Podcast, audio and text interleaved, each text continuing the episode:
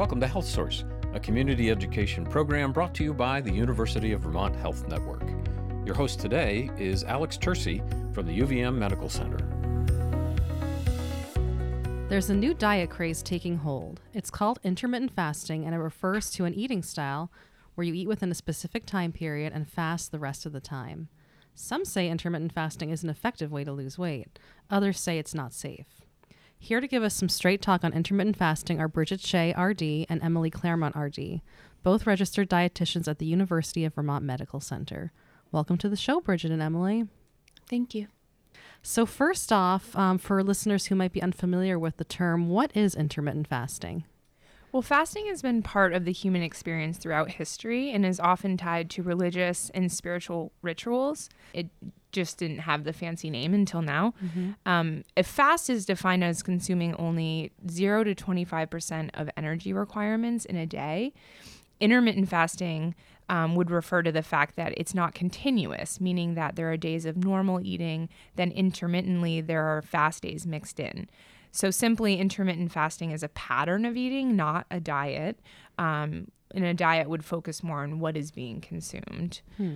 There are various ways to carry out an intermittent fasting plan. The two most common would be alternate day fasting and time restricted feeding.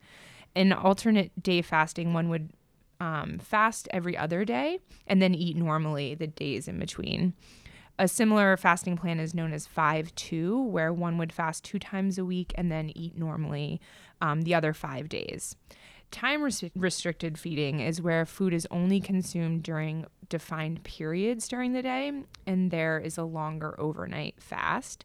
For example, someone may only eat for four, six, or 10 hours a day mm-hmm. and then have a longer period in which they don't eat. For some, this could look as restrictive as only eating between noon and 4 o'clock in the afternoon, four hours. And for others, this may look relatively normal, such as eating between 8 a.m. and 6 p.m., which would be 10 hours of eating.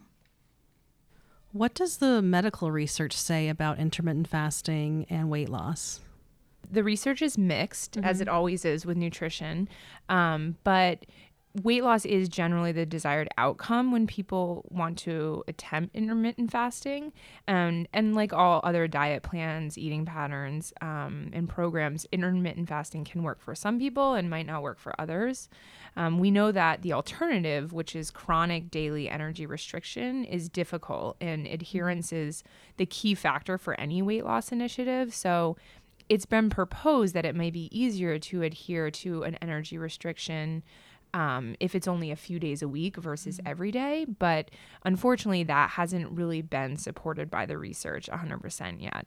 Um, there are limited studies in humans um, with intermittent fasting, and they're often small. Mm-hmm. So it's important to understand that. But some studies have shown that intermittent fasting can result in the loss of visceral fat, which um, is the type of fat that's around the internal organs and is associated with poor health outcomes. Mm. Um, it can also produce a weight loss um, of about 4 to 10% over a short term intervention, which is pretty similar to most weight loss studies in different mm-hmm. eating patterns recent studies have suggested that intermittent fasting um, can help reduce the loss of lean muscle mass when um, producing a weight loss. So mm-hmm. that's an important factor because it would um, help you um, maintain your metabolically active tissue. Mm-hmm. Um, but again, these results are suggestive, they're not necessarily 100% yet. So, what would be the benefits of doing this? Why would somebody want to do this from a dietary standpoint? Um, so, benefits of intermittent fasting may include weight loss due to calorie restriction, really, reduce cancer growth, reduce waist circumference and visceral fat mass, um, reduce triglycerides and unhealthy cholesterol, a reduction in CRP, which is a marker of inflammation, reduce insulin resistance, and increase, increased insulin sensitivity but all these studies that um, are done in intermittent fasting are pretty short term. So at this point, um, more research would be needed to determine which benefits are lasting. One other purported benefit of intermittent fasting um, is that it could prevent metabolic adaptations that occurred during prolonged low calorie diets for weight loss. So it's theorized that cycling from fasting to normal eating could make it more difficult for the body to adapt, and um, which it usually does by lowering the metabolic rate um, when there is weight loss. So that could prevent weight further weight loss for happening, the diet plateau, or even encourage weight regain. Definitely more research is needed in that area. So a concern has also been with intermittent fasting that people would overeat on non-fast days, which would be kind of a downfall of it. But really, so far in research, they that hasn't been shown. Um, so that is a benefit, meaning that people aren't overeating on the other days. Um, with time restricted feeding studies, um, results have shown improved sleep, reduced calorie intake, and weight loss, in addition to improvements in blood pressure. So, researchers believe that because of these benefits and because of the way intermittent fasting is carried out, um, there could also be a role for it in situations where usual weight loss efforts have not been successful. So, things like in overnight shift workers, um, in weight regain after loss, and also in metabolic um, issues like dyslipidemia and diabetes. So, there could be a potential use for it there. Um, also, there may be a positive benefit for people who have achieved weight loss or are at a normal weight but still want to improve metabolic um, parameters like A1C or cholesterol. Our guests today are Bridget Shea, RD, and Emily Claremont, RD. Both are registered dietitians at the University of Vermont Medical Center. So, what would be some of the potential downsides to intermittent fasting? In research, people who have been assigned to an intermittent fasting diet have reported higher levels of hunger, especially after a few weeks on the diet. Mm-hmm. Interestingly, people with obesity reported less hunger and higher diet satisfaction in these studies. So, the downside to intermittent fasting is that it is really not appropriate for everyone. It really boils down to who is choosing this dietary pattern and to what extent they are restricting food intake. To be clear, intermittent fasting is inappropriate for people who are on medications which impact metabolism, including those for diabetes, and also medications that really should be taken with food. I would also never recommend intermittent fasting during pregnancy or breastfeeding, in youth who are growing, and with anyone who has a history of restrictive food behaviors or eating disorders. Food cravings may increase after periods of food restriction. Over time, this may lead to an unintentional and unhealthy obsession with food and eating. I would also not recommend intermittent fasting for people who know they tend to graze on food throughout the day. Changing your eating pattern to such a severe degree would likely result in poor adherence and results. So, with all this said, we just don't know enough about intermittent fasting to know the long term health effects and the potential risks, both physiological and psychological. With any significant change to the diet or lifestyle, it's important to establish nutrition care with a dietitian mm-hmm. or another health professional who can really help you determine what weight loss approach is a best match for you. Hmm. What can people eat if they're doing intermittent fasting? The intention for intermittent fasting is to develop a routine for consistent eating patterns and does not specifically call out which foods to eat or mm-hmm. not to eat. However, to fall in suit with most evidence based dietary intake recommendations, it is highly encouraged that any brief period of restricted food intake should be followed by normal eating. Hmm. And by normal eating, I suggest balanced meals that include whole grains, nuts and seeds, lean protein of plant or animal, whichever your preference, healthy and saturated fat and oils, and an abundance of vegetables and fruit. Um, this might be a simple question, but just want to clarify do people drink while they're doing the fasting part of intermittent fasting? Yes, absolutely yes.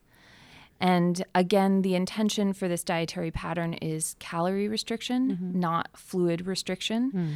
There is no evidence based diet guideline for intermittent fasting, but the idea would be to restrict fluids that contain calories. Mm-hmm. So, including milk, coconut milk, soda, energy drinks, juice, protein shakes, and alcohol, to name a few, due to um, the potential negative health effects of non nutritive or zero calorie sweeteners.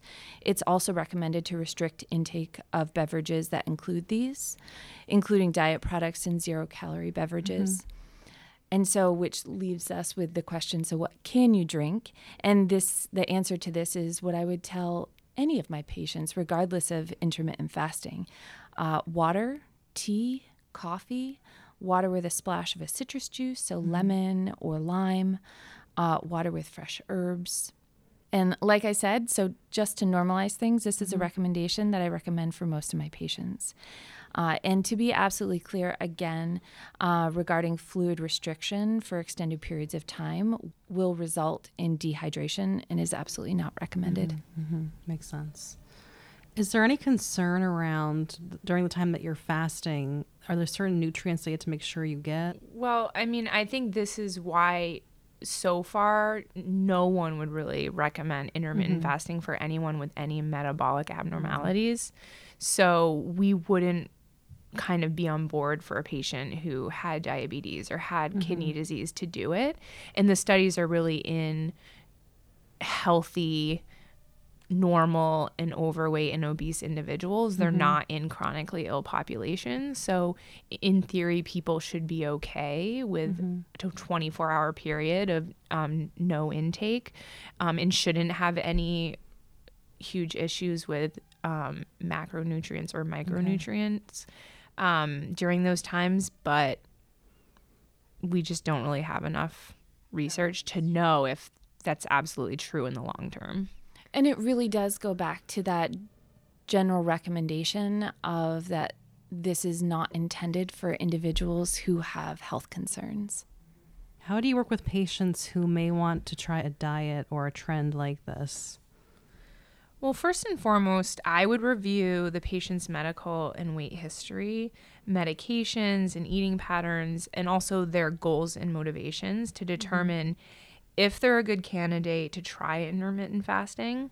And then I would try to lead a patient in a discussion um, of the potential pros and cons for them, and just to try to get an idea of this, if this would even be manageable for them given their lifestyle.